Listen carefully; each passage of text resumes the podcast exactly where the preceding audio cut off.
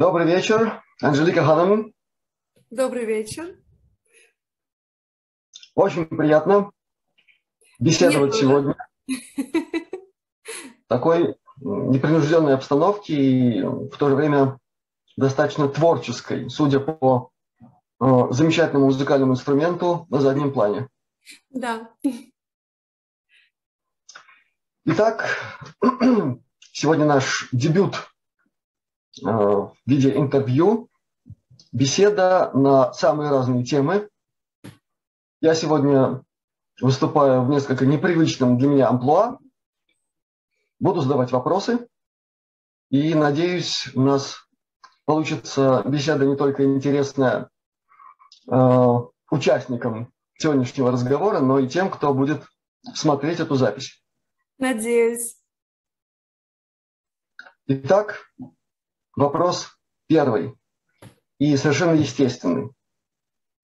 Мир знает имя Анжелики Акбар как выдающейся пи- пианистки с мировым именем, как э, человека, имеющего за плечами очень серьезное музыкальное образование, достижения в области композиции музыкальной, автора многих очень интересных произведений, в том числе и для оркестра, и многих других. Поэтому я думаю, что всем будет очень интересно узнать о пути в большую музыку. Когда меня спрашивают, как я начала заниматься музыкой, мне приходится отвечать, что я начала заниматься тогда, когда я еще была в утробе у своей мамы. Потому что и мама, и папа у меня музыканты, папа э, дирижер оркестра, и одновременно папа философ был, а, а мама дирижер хора, э, пианистка, и одновременно она очень хорошо играла на аккордеоне. И у нас в доме, естественно, было очень много музыкальных инструментов. Также до, до самого последнего момента, до рождения, мама работала очень насыщенно. Э, музыкальная деятельность не прекращалась.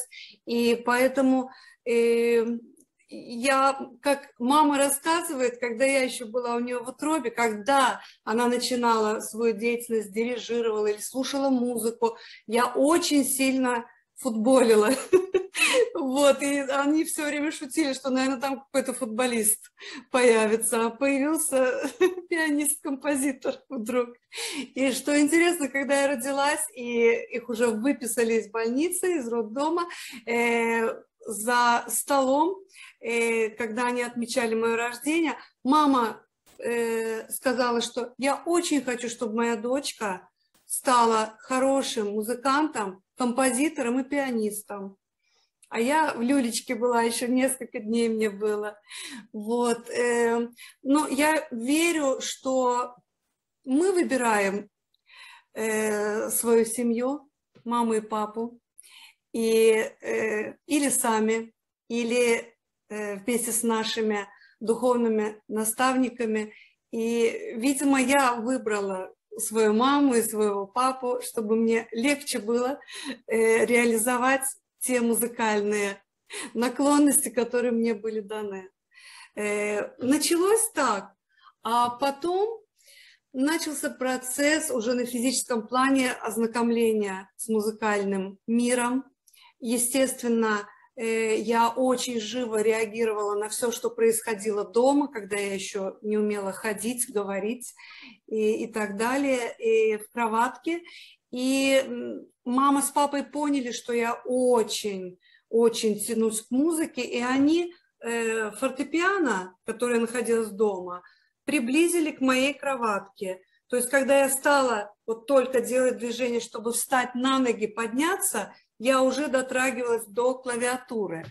И еще до того, как я начала ходить, я уже умела пальчиками ходить по клавиатуре, примерно знала, куда нажать, чтобы вышел определенный звук.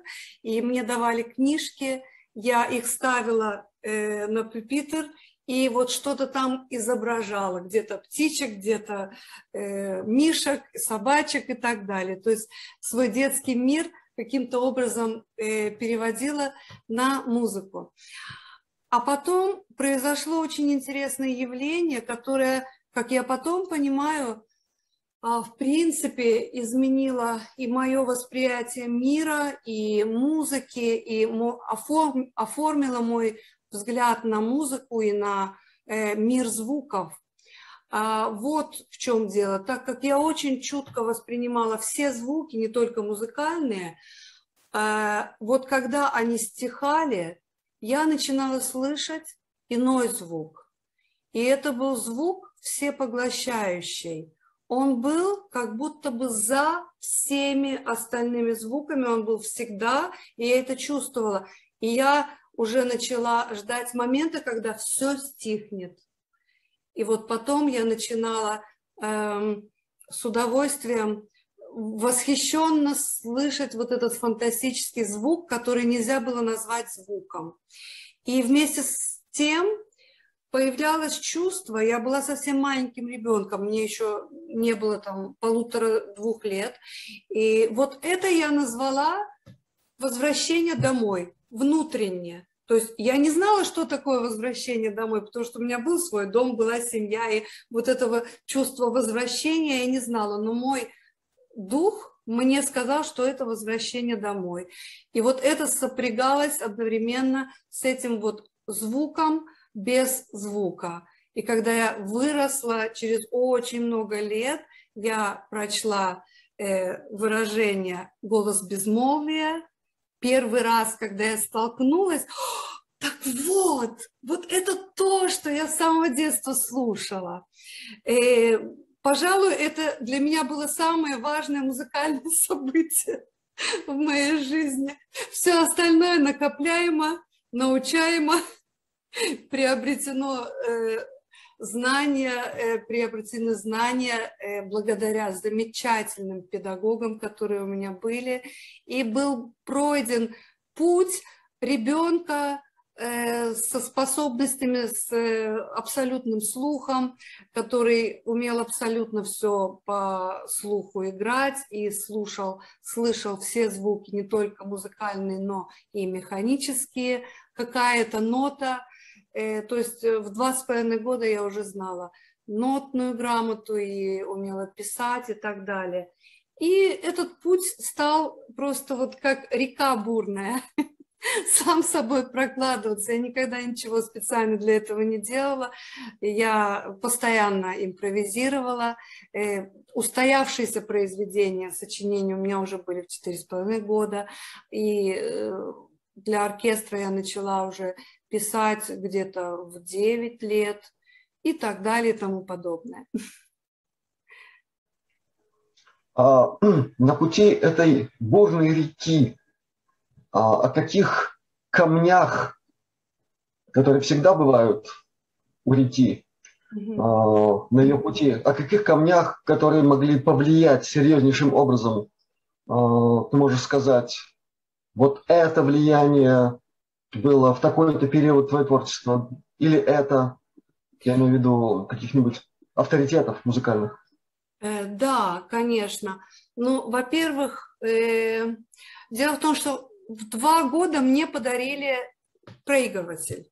И у меня уже вот в два с половиной года была приличная коллекция хороших музыкальных записей, очень хороших, важных композиторов и исполнителей. Причем я была очень аккуратная, как мама рассказывает, в этом маленьком возрасте сама вытаскивала, аккуратненько ставила, вытирала, потом ставила в тот же конвертик и так далее. Все было идеально и чистенько. Вот. И э, вот эти ритуалы э, слушания музыки э, на меня очень повлияли. Во-первых, я тогда познакомилась с Прокофьевым. Была карти... пластинка «Великану девять лет».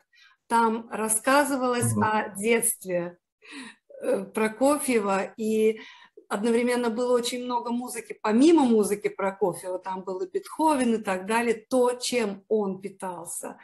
И это на меня очень-очень большое впечатление производило. Я просто буквально наизусть знала все тексты, всю эту музыку, все, что я слушала, я подходила сразу, играла, подбирала на слух. И также, естественно, были э, Бах, был Чайковский. Э, папа меня постоянно подпитывал музыкой э, советских композиторов, Щедрина и так далее. То есть э, очень интересная коллекция музыкальная собралась. Э, это было так. Потом, э, я думаю, на меня очень повлияло э, э, творчество, художественное творчество мировых мастеров. Это очень повлияло на мое творчество музыкальное.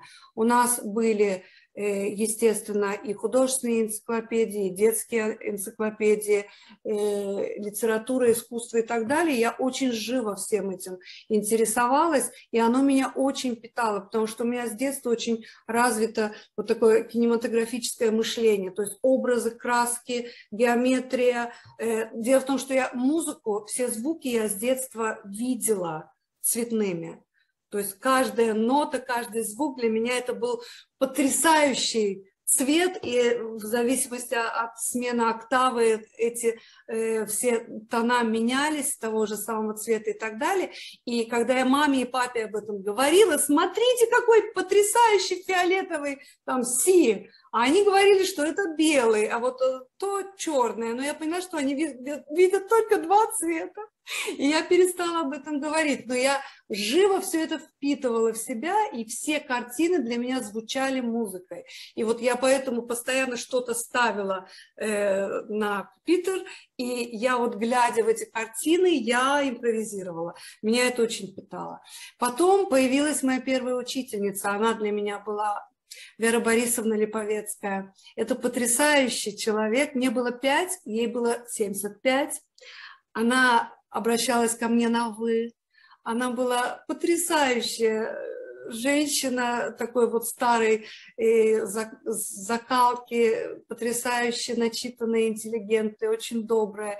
И вот первые уроки, помимо уроков с мамой и с папой, и, конечно, в основном с мамой, потому что мама больше мною занималась, естественно. Естественно, говорю, потому что папа был больше занят, и потом, когда мне было два года, мама с папой развелись, так что я папу время от времени только видела. Вот.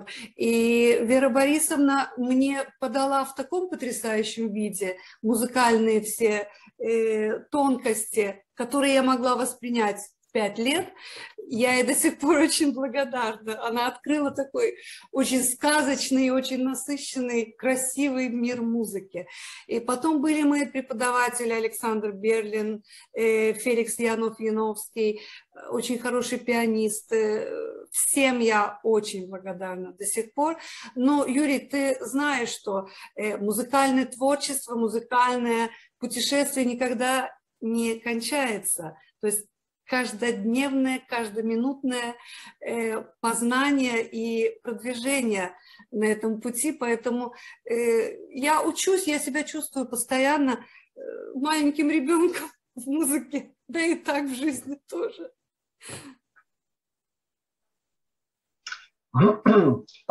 Пользуясь случаем и представляя в этом смысле,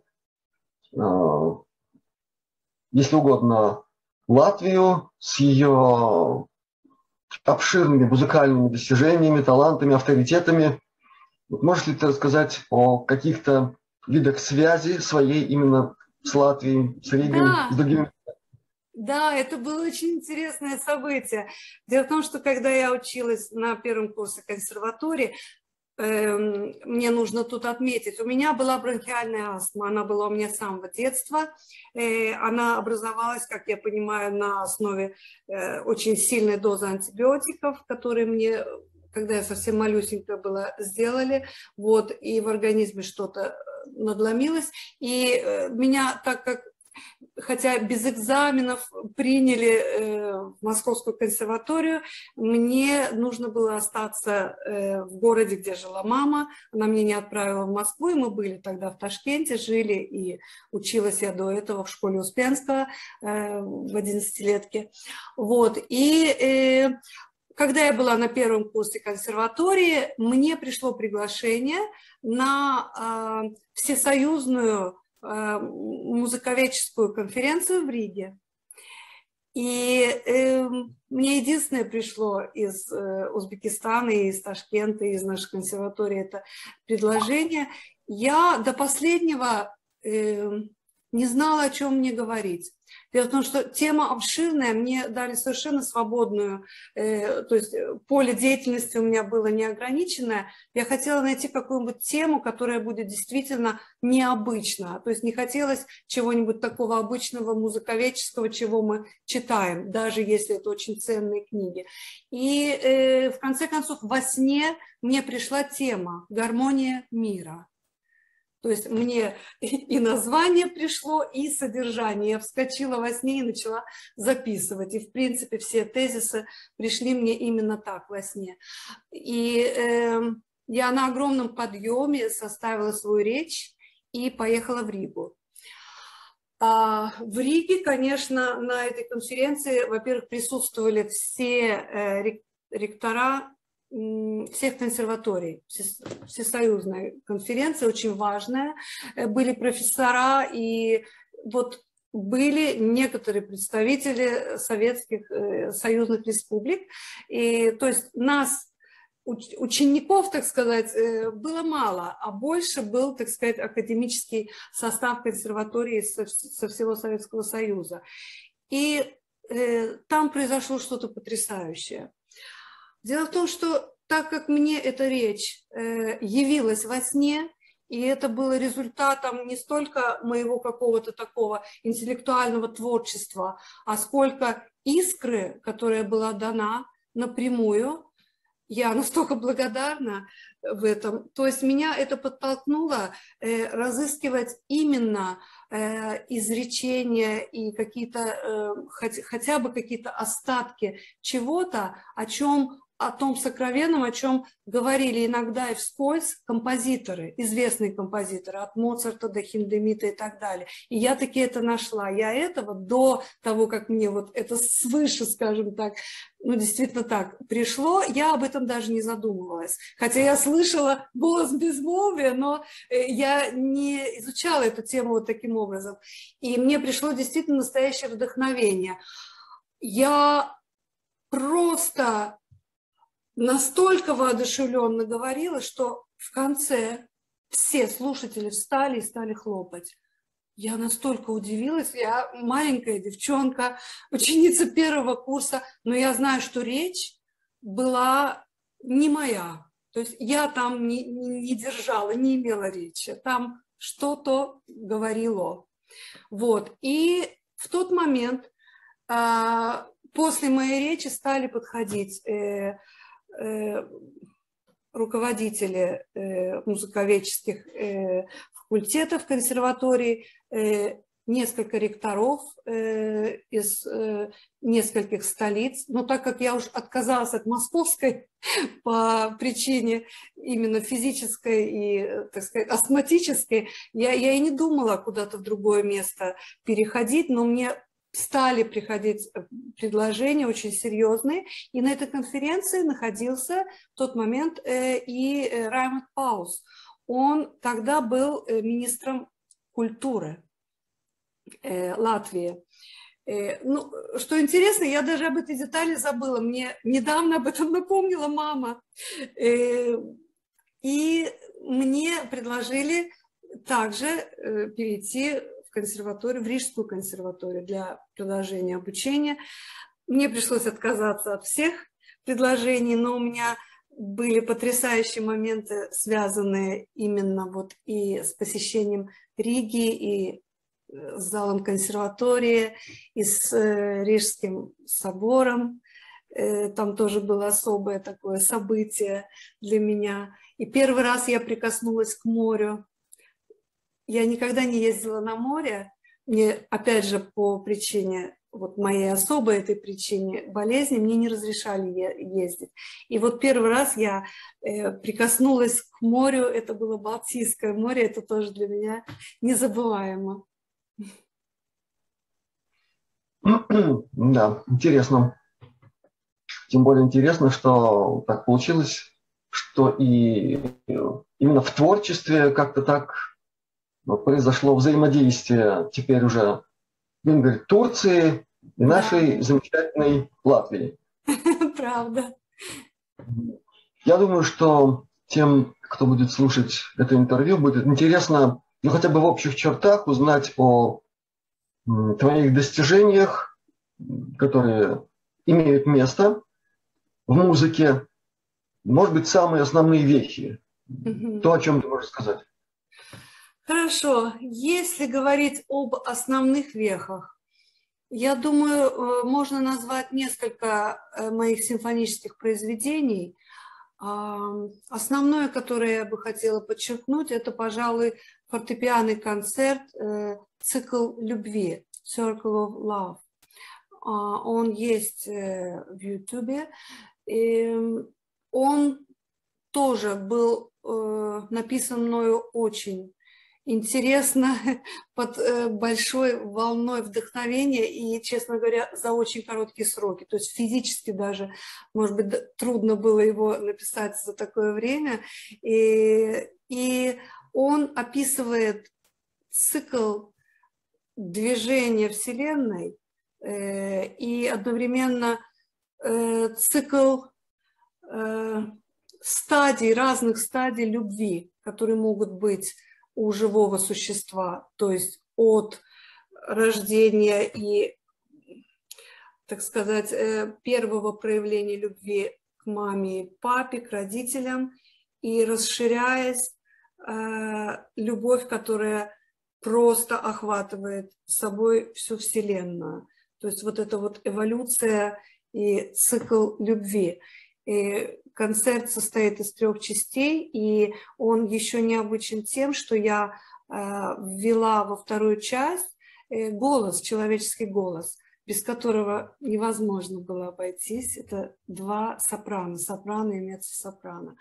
Э, второй, вторая работа, которую я бы могла отметить, это э, первое в мире переложение концертов, скрипичных концертов Вивальди «Времена года» на фортепиано соло. И оно вошло в международный каталог Sony Classical и тоже вызвало очень интересную реакцию в классических, так сказать, кулуарах. Я не использовала, намеренно не использовала партитуру. То есть я просто впитывала и перекладывала внутри себя. То есть я могла спокойно совершенно взять клавир и просто сыграть.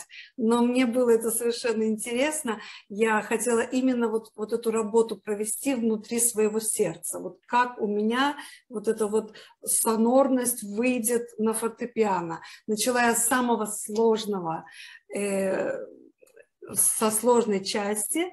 И буквально с закрытыми глазами играла, потому что если открыть глаза, я сразу начну думать, а как я это делаю? Потому что это было очень быстро и очень сложно.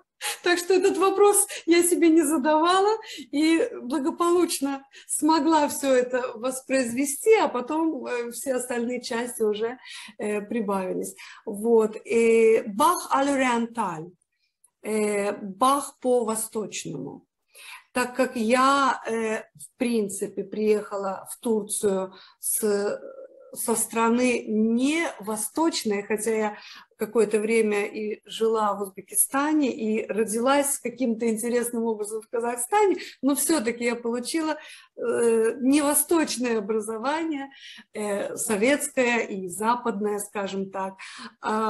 Поэтому, когда я приехала в Турцию, на меня очень подействовали вот здешний аромат, здешняя аура, э, какие-то очень интересные ритмы.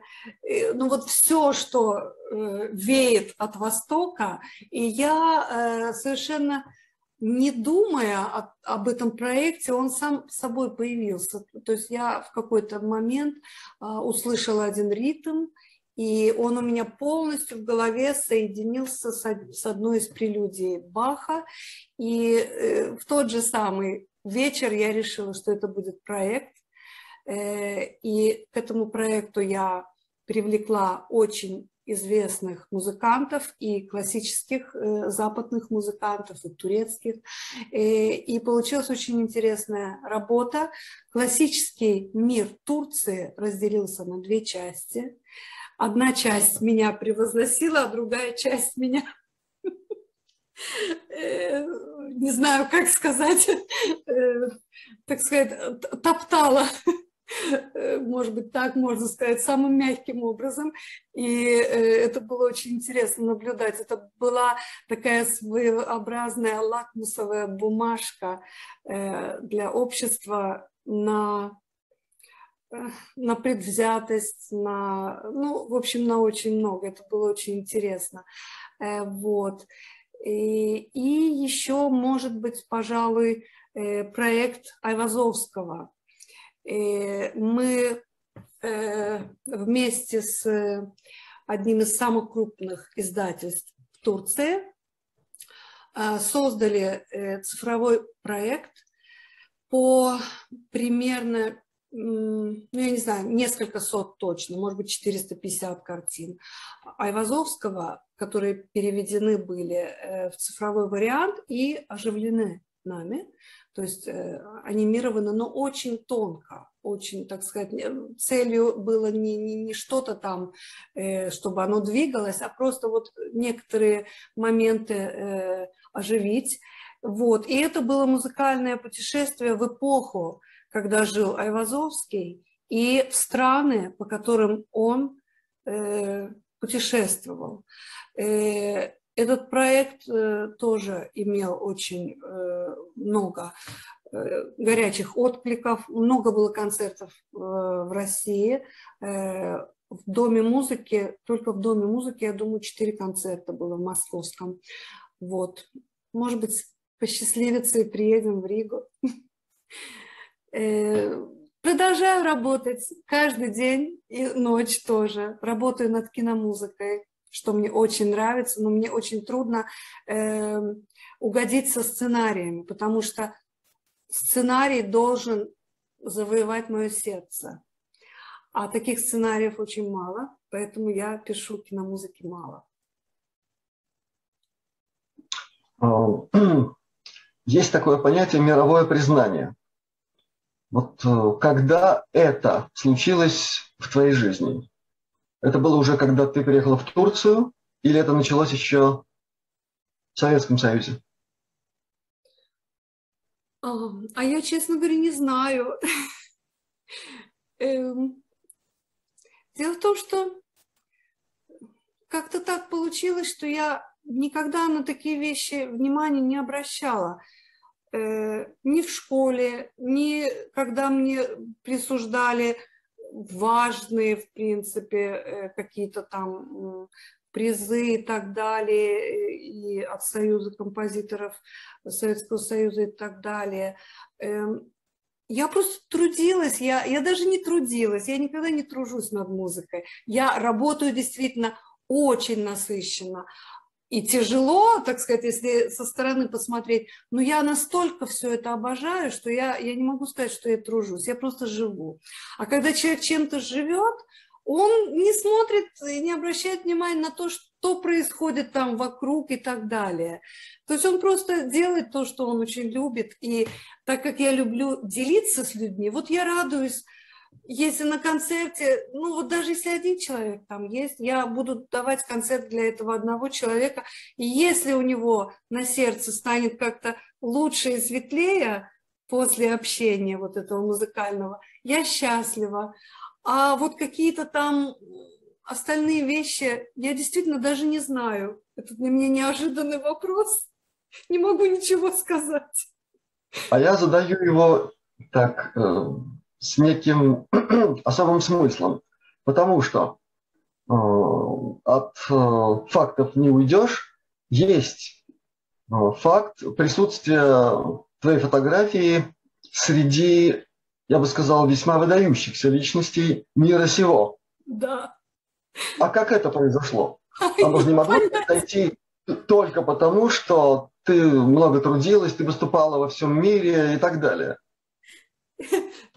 Ты знаешь, для меня это до сих пор загадка. Мне написали, когда это было, наверное, года полтора назад, что был произведен опрос в Европе и в Америке, и, в общем, большинство голосов указало на то, что Анжелика Акбар лучший композитор года, того года. Не помню, кажется, это две тысячи девятнадцатый. В последние полтора года все понятия и, так сказать, течение времени, ощущение времени немножко сместилось. Вот. И для меня это было неожиданно. Они сказали, что мы выпускаем книгу э, «Самые важные, так сказать, особы года» и еще по регионам. То есть меня и э, среди э, деятелей года, где я была на одной странице с Путиным, поместили в Америке. И деятелей, так сказать, двадцать первого и там, не знаю, какого-то там века, а там, там от Далай-ламы до, ну, в общем, как ты сказала, действительно очень много деятелей. Когда я увидела себя там, я, я действительно удивилась. А что я там делаю, дорогие товарищи? Ну, спасибо, конечно. То есть там и Трамп был, и так далее, и тому подобное. Вот. Я до сих пор не знаю. Ну, как-то так получилось. Да, то есть случайно мир тебя заметил. Случайно очень даже. Да. Тем не менее, все-таки этому предшествовала не только твоя плодотворная работа в смысле творчества, но и в смысле исполнительского искусства, которое ты несла всему миру. Вот можешь рассказать о своих впечатлениях, о выступлении в каких-нибудь интересных местах, скажем так? Ну, например, очень интересно было выступать в Лувре. Там была очень интересная организация международная. Меня туда пригласили с концертом. И я исполняла там русские произведения, русскую классику, турецких композиторов и свои собственные произведения, которые основаны больше в тот период на, так сказать, турецких и восточных ритмах и мелосе. И были очень-очень интересные отзывы и очень плодотворная э, такая вот э, произошла встреча со многими деятелями искусства во многих странах, познакомилась с потрясающими музыкантами, с которыми, с некоторыми из них до сих пор общение э, и совместное творчество продолжается. Вот. Э, интересным был концерт Айвазовского в Нью-Йорке и э, в Лос-Анджелесе. Вот эти оба концерта с проектом Айвазовского, они были очень-очень интересными, потому что э, то есть американской публике был представлен русский художник с полусоветской, полутурецкой э, какой-то такой вот необычной принадлежностью пианисткой и композитором, э, с очень продвинутой технически э, техникой анимации картин, и очень действительно все это было сделано изящно и сделано турками. То есть э, это было настолько все необычно, и музыка, я потом, когда разговаривала с людьми, э, я почувствовала это и услышала просто, то есть она их просто пронимала до глубины души, и для них это было что-то очень необычное, действительно. И вот один концерт сейчас мне приходит э, в память, концерт в Ереване. А нужно не забывать, что я, ну, уже, наверное, больше тридцати лет живу. Да, конечно, я из Советского Союза выехала, когда он еще не распался. То есть больше тридцати лет я живу в Турции, являюсь гражданкой Турции. И э, мы очень хотели... Э, вот этот концерт с проектом Айвазовского повезти в Ереван. И это было настолько сложно, э, учитывая вот эту ситуацию Турции и Армении, это действительно э, пример, потрясающий пример культурной дипломатии и именно через искусство. Юрий, я не могу описать того, той теплоты, того восторга, который царил э, во время этого концерта и после него. То есть на сцене была я, и мы представляли Турцию. Все это было сделано турками. И э, в музыке, вот в моей этой рапсодии Айвазовского, которую я сочинила на сорок пять минут, это музыка, она фрагментарно использовала тот мелос, который слышал в тех или иных странах Айвазовский. Там, естественно, была и турецкая музыка, естественно, была и армянская тоже.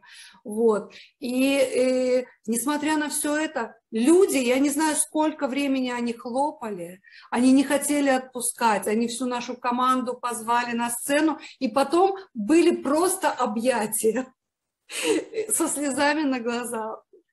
То есть это было потрясающе. И я этот пример приводила в Турции, э, ну, можно сказать, в кабинете президента. То есть не, не в кабинете его, но, так сказать, э, людей, которые входят в кабинет президента Турции. И они тоже со слезами на глазах все это слушали. Э, потому что это действительно было очень интересно. Причем во главе всего этого Россия. То есть русский художник Айвазовский. Вот такая, кстати, интересная надо, история. Тут надо для некоторых наших слушателей сделать маленькое примечание. Не все, к сожалению, знают историю великого российского искусства, объединявшего в себе все дары национальные. Все-таки он был айвазян. Да, конечно. Очень важно. То есть он был армянин, и вот в этом еще один маленький, очень важный пунктик. Да, именно поэтому мы вот так настойчиво хотели повести этот проект. И ты знаешь, что интересно, очень трудно было это не просто как-то физически, то есть просто получить разрешение на этот концерт. Я официально, лично подала прошение сначала на разрешение в Министерство культуры э, Армении, и мне отказали, официально отказали. Потому что я гражданин Турции. Потом я подала э, обращение э, в Министерство иностранных дел. Мне отказали. И только когда я нашла одну женщину, потрясающую Лию, у нее папа художник, член Союза художников и Еревана, и раньше Советского Союза, э, я ей объяснила ситуацию, и ей настолько понравился проект. Мы с ней полгода общались, очень близко, насыщенно, день и ночь, и она уговорила всех. И потом все ее благодарили за то, что все-таки это произошло. А сделать этот концерт э, в Ереване нам посоветовал очень-очень настойчиво а, тот посол России в Турции, которого, к сожалению, убили, как ты помнишь. Это трагическая смерть. Вот. Э, у нас были потрясающе теплые отношения, и вот такой трагедией все это закончилось. Ну, спасибо ему, царство ему небесное. И, в общем, благодаря нему, его совету, вот это важное событие тоже произошло. Теперь вернемся все-таки к нашей дорогой мне Балтии. И я знаю, что у тебя есть особое отношение и к музыке, и к художественному творчеству одного совершенно замечательного представителя литовской творческой да. интеллигенции. Вот если можно поподробнее о нем. Речь идет о Чюрлёнисе. У меня было очень необычное знакомство с этим замечательным художником, с этим замечательным духом. Оно у меня произошло в видении, когда я о Чюрлёнисе даже еще не слышала ничего. Я тогда жила в Ташкенте и как-то в одном видении увидела себя в каком-то очень необычном месте. Оно, оно было не на Земле, это было какое-то другое пространство или другая планета, ощущение, что это была другая планета, какой-то другой мир. И там были какие-то существа, которые э, очень мягко летали над каким-то, над чем-то похожим на море. Кто-то сидел на берегу, кто-то летал над ним. Э, были потрясающие мягкие пастельные цвета. И я почувствовала, что я нахожусь среди них, и я тоже пребываю вот в этом состоянии полета. То есть я знаю это место. И вдруг я слышу потрясающие звуки того, чтобы я по земному, какой-то по земной ассоциации, может быть, могла назвать органом. Но это не был орган в том виде звуков, к которому мы привыкли. Я посмотрела в сторону, откуда идет звук, и увидела прямо там, на берегу, огромное сооружение, можно сказать, просто ослепительно красивое по гармонии строение. Я не знаю, что это было и на что это похоже, но это было очень красиво. Я полетела к нему, и я увидела, что там сидит кто-то и действительно играет на этом музыкальном инструменте. Но это не похоже было на клавиши или на что-то, что мы знаем. Но оттуда исходили просто божественные звуки. И э, видение закончилось на этом. И э, потом, примерно через полгода, моя бабуля поехала в Каунас, где жил мой двоюродный брат. Э, и она позвала меня в гости. Я первый раз была там, и я действительно до этого совершенно не слышала о Чюрлёнисе никоим образом. И когда я приехала, прямо в первый день, у них была огромная библиотека, меня привлекло какой-то такой, какой-то том чего-то толстый. Я вытащила и прочла «Чюрлёнис». Это был альбом его произведений. Я просто так в каком-то любом месте открыла и, так сказать, приземлилась, потому что я увидела то, в чем я была несколько месяцев назад. То есть я увидела вот это место. И я совершенно непроизвольно сразу же посмотрела в угол картины, потому что там должен был быть этот музыкальный инструмент. Вот там-то картина заканчивалась. Единственное, что там отсутствовало, так это этот инструмент. Я настолько была потрясена, я сразу стала думать, одну секундочку, когда жил Чюрлёнис? Я это видела несколько месяцев назад. Он видел то же самое много лет назад. Мы были в одном и том же месте, абсолютно одном и том же месте. Это было, было для меня что-то потрясающее. И это событие позже, когда мне очень понадобилась помощь в физическом смысле, в смысле здоровья, она меня еще и вылечила особым образом. То есть это просто чудесное исцеление произошло, которое зафиксировали и советские доктора, и потом еще и турецкие. То есть следа не осталось никакого этого тяжелого заболевания. Примерно за пятнадцать минут. Ну что ж, бывает и так, но мы знаем, что чудес не бывает, бывает та или иная форма знания. Именно. Вот это знание о мирах надземных, о мирах иных, мирах далеких или дальних. Это знание сегодня чрезвычайно важно во всех смыслах, во всех аспектах, не только в пресловутом смысле ТКП, о котором мы очень много говорим, знаем сегодня, но и в приложении к сегодняшней беседе это чрезвычайно важно в понимании высочайшего, одухотворяющего влияния высших сфер, если угодно, осенений этих миров, людей, которые способны к восприятию такого рода влияний. Я думаю, что это тема, в которой и музыковедам, и многим другим еще предстоит как следует поработать. Она до обидного мало освещена, за исключением отдельных личностей, о которых мы как-то разговаривали в разных интервью и с тобой обсуждали. Я имею в виду, конечно, прежде всего Сирил Скотт с его потрясающей книгой об оккультном влиянии музыки. И я считаю, что это знание необходимо давать людям на самом раннем этапе их вхождения в мир знаний, как минимум в начальных классах школы.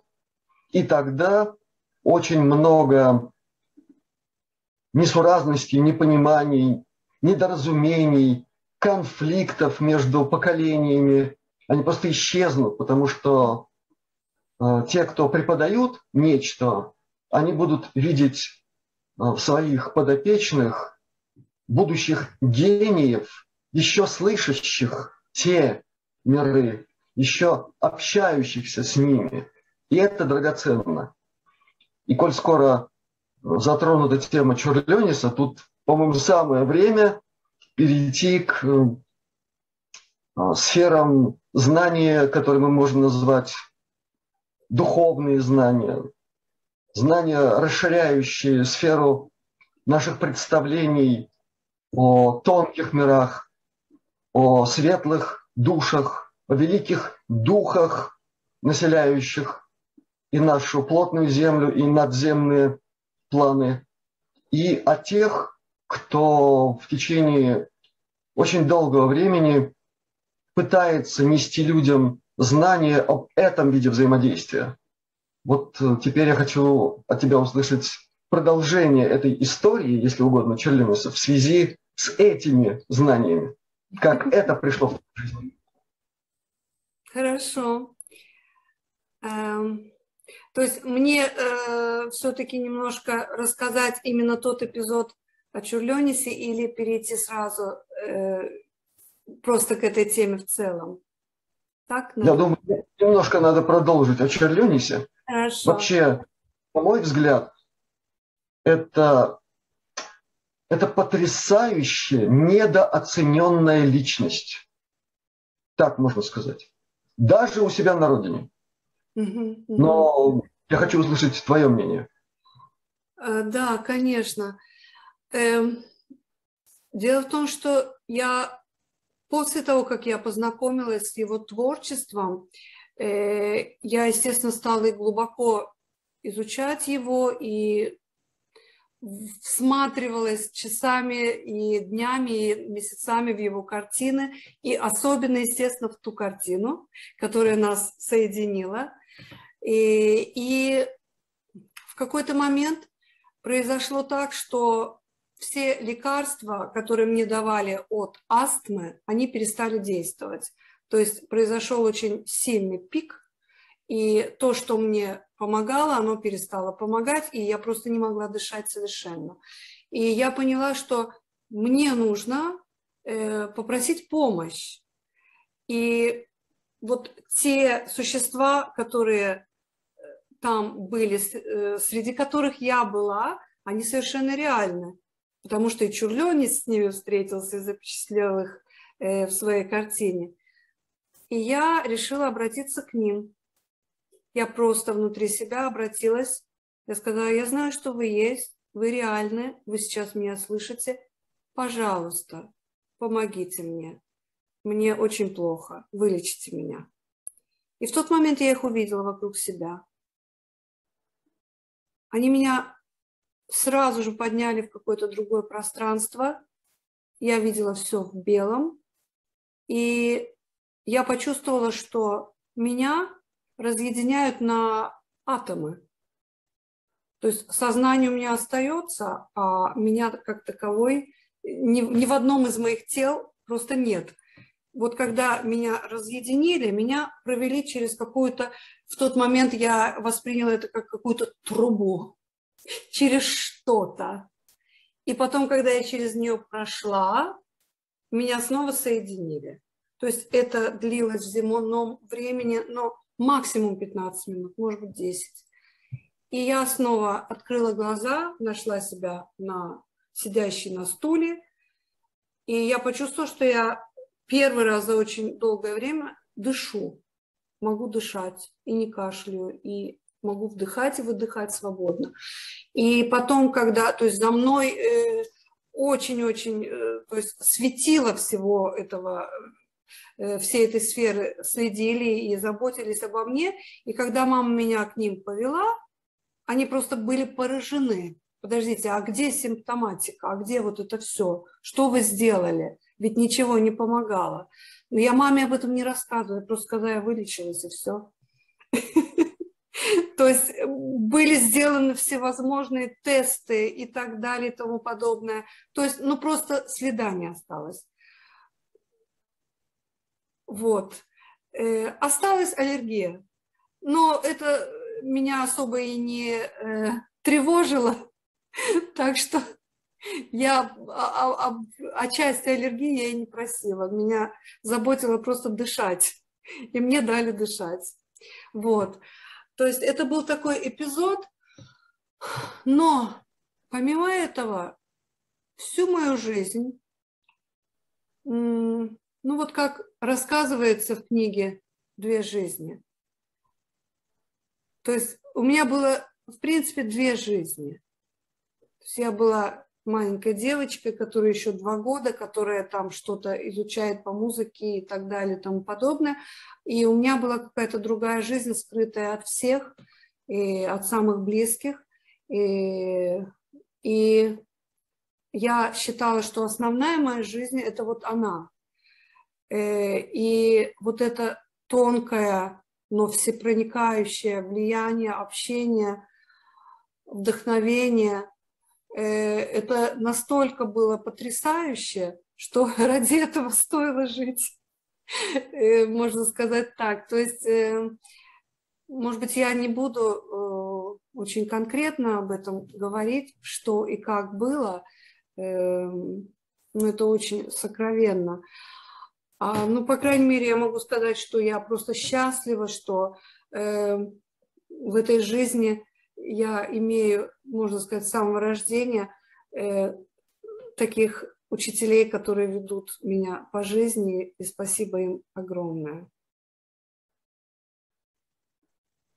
Ну что ж, это действительно чрезвычайно важная тема, и тема великой книги посвящения в мир, взаимодействие людей с высочайшими учителями человечества, эта тема заслуживает отдельных разговоров, может быть, более обстоятельных. И в любом случае, когда человек живет таким образом, ощущая в себе присутствие этого высшего, оно еще и всегда выводит человека на конкретные линии познания особых видов взаимодействия, которые мы называем или традиция, или учение какое-то, или система. Некоторые называют ее оккультно-эзотерическая, некоторые называют ее духовно-практическая. Вот как это было у тебя?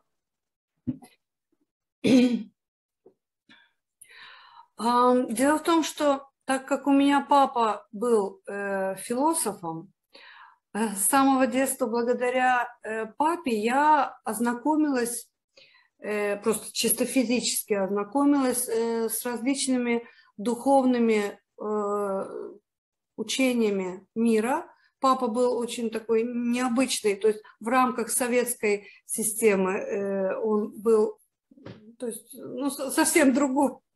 Он э, изучал и рассказывал студентам больше, чем разрешалось э, в советской системе. Вот, так что от него я получала знания обширные. И э, с самого детства для меня, меня было очень ясно, что э, существует открытая для всех сторона всех учений и существует тайная. Потом я уже поняла, что это такое эзотерическое и экзотерическое, то есть открытая и скрытая система. И я, естественно, нашла себе место в этой вот эзотерической части учений, которые в сущности своей были едины, я это очень хорошо знала, очень хорошо чувствовала. и проживала. И у меня с самого детства было очень много видений, которые просто меня действительно вели и разъясняли мне очень многие вещи, которые бы я, особенно в то советское время и в том моем возрасте, просто не могла бы каким-то образом постичь или прочесть и так далее. То есть очень интересно, я вела записи тетрадей, и через очень много лет я что-то читала, очень многое я читала в книгах, а я это сама проживала в каком-то там возрасте. То есть на практике. Я, меня учили практически. Я воспринимала очень чутко и людей, и энергии, и все остальное. То есть открыто было все это. И вот таким образом в какой-то момент я, естественно, познакомилась с работами Блаватской, и Рерихов в какой-то момент. То есть, то есть все, что могло тогда достичь меня в советское время, каким-то образом, даже если это было запрещено, но какие-то частички долетали. Вот. И что-то от папы.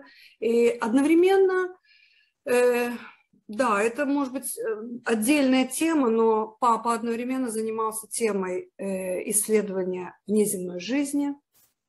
Он был во всевозможных э, комиссиях по этому поводу изучения э, всех этих явлений и так далее. И с самого детства я от него э, слышала и видела в фотографиях и в схемах очень многое из того, что даже сейчас скрывается до сих пор от общественности. То есть вот, вот такая сторона еще у меня была, моего обучения. Вот. Но, но как, как-то так получалось, что духовная линия, это оккультно-эзотерическая, и линия э, изучения внеземной жизни и так далее, они как-то не, не стыковывались у меня. То есть я и не пыталась их соединять, это было одно, это было другое. Видимо, сейчас уже пришло время для Земли э, соединить все это воедино, потому что все едино, просто у нас в сознании что-то может быть разграничено и так далее. Вот.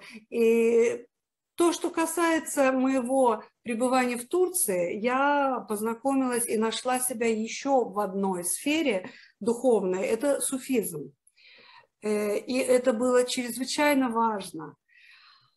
Мне просто был ниспослан потрясающий учитель физический. То есть первый раз у меня был на физическом плане потрясающий учитель, который мало говорил, но очень много передавал, напрямую транслировал и э, э, давал возможность проходить э, просто в действии то, что нужно узнать и пережить, и перенять. Э, это тоже был потрясающий период э, для меня в смысле духовного развития. И я очень благодарна за этот период тоже. В этой связи очень интересный как раз момент. Суфизм – это фактически духовный путь немногих. Хотя очень многие имеют э, смелость называть себя суфиями сегодня, в наше время. Да, к сожалению. Мы знаем, что есть совершенно разные виды служение единому. Бисмиллахи рахмани рахим. И какова роль истинного суфизма сегодня в Турции? Вот, может быть, так, в двух словах на эту тему. Да, конечно. Вообще-то говоря, эта тема действительно тоже может быть отдельного разговора, но если вкратце. Дело в том, что истинный суфизм себя не афиширует. Это все скрыто. И ни один человек не догадается, что рядом с ним сидит потрясающей силы, мощности и глубины дух, который представляет собой истинный суфизм. То есть э, я действительно не могу передать э, эту глубину и эту мощь. Ты знаешь, о чем я говорю. И это вынужденно скрыто, потому что люди в большинстве своем совершенно, к сожалению, пока что не способны воспринять вот эту истинную искру, которую можно передать в словах и в основных постулатах этого учения, этого пути. И поэтому эти люди, они никого не зазывают, они себя никогда не афишируют. Они имеют обычные профессии. Это может быть профессор физики, это может быть зубной врач, это может быть музыкант. И никто в жизни не подумает, кто они такие. Но они проводят такую работу. Один человек может своим духом держать всю страну. Некоторые держат, это, это так и называется, некоторые держат своим духом города. И так далее, и тому подобное. То есть а, они имеют э, мощь действительно э, потрясающую. И это... очень мало где, вообще-то говоря, отражается. Вот, например, кстати говоря, та книга, которую ты мне посоветовала, я очень за нее благодарна, Арсель. Это, это книга, в которой описывается действительно истинный суфизм. И вот это то, что я знаю, то, с чем я знакома. Если э, есть слушатели, э, зрители, которые читали эту книгу, они тоже поймут, о чем мы говорим. Это важно. И я тоже хотела бы очень посоветовать людям прочесть эту книгу, потому что она дает представление о, о том, что это такое. Люди знают понаслышке и даже не могут себе представить э, масштабы того, что вообще есть истинный э, суфизм. Воистину так. И вот тут мы уже подходим к очень важной теме. теме аккуратного, корректного, ненавязчивого, спокойного, вдумчивого рассказа, я бы сказал так, простым языком людям о самом главном, о том, что есть и в истинном суфизме, что сохранено в других духовных традициях. Неважно, как они там себя именуют или как их именуют. Речь идет о передаче, если угодно, мета-истории космического человечества простым языком. Того, что, например, в таком великом труде Блаватской, как «Тайная доктрина», передано довольно сложным, относительно устаревшим языком, несущим в себе колоссальное количество конкретного знания, интерпретировано в терминах конца девятнадцатого, начала двадцатого века и так и не востребованного общекультурной человеческой традиции. Сейчас мы переживаем время, когда многое уже надо передавать по-другому. Изучать тайную доктрину так, как это было возможно тогда, когда время текло по-другому, когда у людей было достаточно временного ресурса для того, чтобы углубляться в это чтение. Это время прошло. Мы живем во времени, как сказал один философ, когда времени нет. И в этом смысле, как никогда важно умение кратко, ясно, просто передавать эти знания. Вот совсем-совсем недавно вышла книга, которую многие русскоязычные читатели знают под названием «Космические легенды Востока». И эта книга вышла в твоей редакции, в твоем переводе на турецкий язык. И, может быть, пара слов о том, как ты взялась за эту книгу, как эта идея пришла. И не менее важно, очень хотелось бы услышать, как сейчас, сегодня эти знания воспринимаются в Турции, в стране совершенно определенным складом и конфессиональным, и в сплаве со светским способом жизни. Да, это очень важная тема, действительно, спасибо за этот вопрос. Значит, очень много лет назад, когда Советский Союз распался, я уже была в Турции, и стала печататься, появляться постепенно там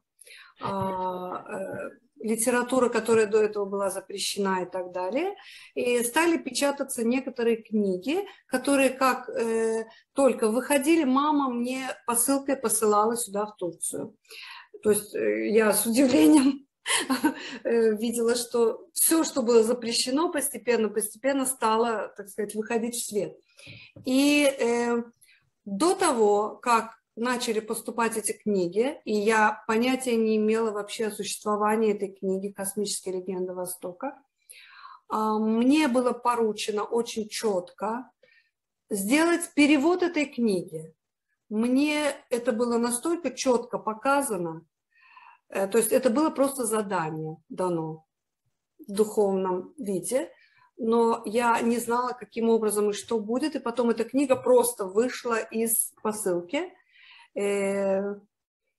История немножко более, так сказать, длинная, но не хочу задерживать никого, поэтому я вот так вот очень кратко об этом скажу.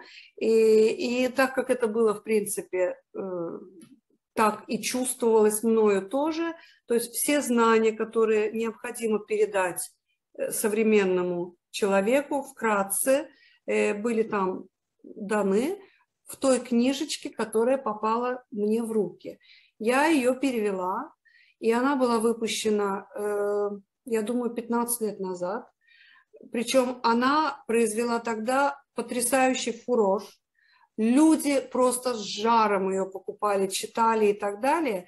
И они тогда не поняли, что я ее перевела. Меня знали как пианиста-композитора, а там очень мелким шрифтом было написано э, вообще, э, кто там что сделал. И они просто не поняли. И только вот потом, когда много лет прошло, так это вы ее, а какая у вас связь? Потому что у меня люди действительно знают, так сказать, на витрине находится то, что я композитор и пианист, а я свою духовную жизнь, так сказать, массам никогда особо и не раскрывала. В принципе, никогда не раскрывала, действительно.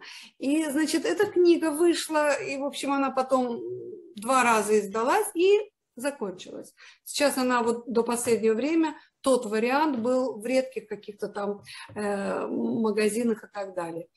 И по прошествии такого длинного времени мне предложило одно очень крупное, можно сказать, самое крупное издательство в Турции.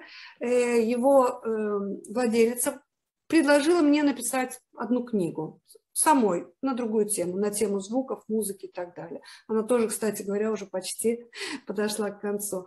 Вот. И в нашей беседе зашла речь о той книге. Она о ней не слышала, она ее захотела прочитать. Как только она ее прочла, она сказала: «Анжелика, я ее буду издавать. Ее нужно обязательно переиздать. Я так понимаю, говорит, в то время вы не нашли э, владельца прав, как это называется, авторских прав, да? Там и интернета не было, и, в общем, не было таких условий, чтобы кого-то где-то там в распавшемся Советском Союзе искать. И эта книга была издана просто так. А вот теперь я э, решила найти владельца прав. Я целый месяц искала. Э, вот, и я все-таки нашла один человека. Он был просто очень удивлен и рад, что в Турции, и тем более второй раз напечатается эта книга. И он мне сказал: «Анжелика, а какой вариант вы перевели?» Как это, какой вариант? А что там? Несколько вариантов. Он говорит: дело в том, что, насколько я слышал, вот в то время эту книгу, как только вот стали вот всю эту литературу издавать, кто-то там название изменял, кто-то там ее сокращал, где-то даже под, под именем Николая Рериха она была издана, какая-то ее часть и так далее и тому подобное. То есть я надеюсь, вы перевели оригинал. Ну, надеюсь. Я сказала: сколько там страниц, столько-то, ну, наверное, оригинал, то есть, ну, ну, не маленькая, не тоненькая книга была. Э, но я попросила на всякий случай прислать мне оригинальный вариант. Я спросила, как вы думаете, стоит ли мне прям слово в слово или там раздел к разделу сравнивать? Да нет, говорит, судя по тому, что там страниц-то столько-то, это значит оригинал. И я успокоилась, и он успокоился. Юрий, мне присылают книгу на проверку. Это очень важно, то, что я сейчас скажу. Мне присылают книгу, просто взглянуть, все ли нормально. Вот я им дам добро, и завтра они будут печатать ее. И при проверке текста я вдруг наткнулась на какое-то слово. Слава Богу, меня наткнули на него. Я подумала, боже мой, как-то странно я его перевела. Э-э- очень непонятно вообще смысл этой фразы. Дай-ка я посмотрю в оригинале. Я начинаю в пи ди эф искать в оригинале вот это предложение. Там не было этого предложения. Как не было этого параграфа, как не было этой части, этого раздела. Я стала очень быстро пытаться сравнить и найти. И ты знаешь, я сидела перед экраном и плакала. Это было что-то. Я поняла, что против этой книги был совершен настоящий террористический акт. То есть я не шучу и не преувеличиваю. Это просто тихий ужас. Вот та книга, которую с восторгом читали. Люди, это даже не осколок. Это что-то вот, вот вмешанное в грязь и потом еще искривленное. Оттуда вытащены, изъяты все самые важные моменты, касаемые сегодняшнего дня, теперешнего дня. То есть эта книга издана тогда, но она на будущее должна была создать вот эту вот цепочку э, сознательного, э, так сказать, восприятия ре, э, реальности. И попытались это э, изъять оттуда. Причем в настоящем варианте, в оригинале было написано, как действуют темные. И было написано также именно вот искривление литературы, знаний, дезинформации и так далее. То есть это настолько искусно было сделано, не, ну просто не, как это по-русски называется, извини, не поленились. Я просто вот с такими широко раскрытыми глазами читала эти разделы, где они не поленились. Это, это просто что-то, это диверсия настоящая. Я позвонила владелице и сказала ей: ты знаешь, оригинал совершенно отличается от того, что ты прочла, и знай, что оригинал включает в себя очень много того, что в Турции может не понравиться ни руководству, ни религиозным кругам, ни научным кругам. То есть это может очень сильно насолить очень многим. Ты уверена, что ты будешь ее печатать? Она сказала: да. Я беру ответственность на себя. Я сказала: я умоляю тебя, прочти, прежде чем читать, потому что это действительно может быть э, рискованно. Она говорит: я полностью тебе доверяю, и книга будет выходить так, как ты мне ее передашь. И она вышла. Сейчас я получаю очень много писем. Книга вышла буквально, наверное, даже не две недели назад. Еще две недели не прошло. Мне с восторгом пишут люди, которых я знаю, которых я не знаю. И написала одна женщина из Голландии: Анжелика, моя жизнь поменялась. Она больше не может быть такой, как была до этого. То есть это вот такой маленький пример того, что происходит. И я жду, так сказать, дальнейшего распространения и того, что будет. И э, в отдельных кругах, и в Турции какие, так сказать, будут мановения этого всего. Это очень важно. И мне бы очень хотелось, чтобы российские издательские круги, если кто-нибудь из числа этих людей услышат сегодняшнюю беседу, чтобы они подумали над этой темой. Потому что я на сто процентов могу подтвердить тобой сказанное. И в конце восьмидесятых у меня была возможность прочитать ту версию. Я тоже наблюдал, что происходило с текстом этой книги и какие организации, э- так аккуратно выражаясь, ставящие себя на сторону света, горячо утверждающие свою приверженность и братству, и всем остальным, как они поучаствовали в этой диверсии. Скорее всего, я надеюсь, что несознательно, но это действительно так. Точно так же, как определенные виды диверсии предпринимались и в адрес книги «Две жизни», мы тоже это знаем, какие туда были попытки вносить специфические дополнения, искажения. Это говорит только об одном, что такого рода источники знания, они находятся всегда под пристальным вниманием теневой стороны нашего мира. И недооценивать этот фактор нельзя, будет плохо. Надо быть бдительными и надо трудиться над тем, чтобы истинный свет этого знания, посланного всему человечеству,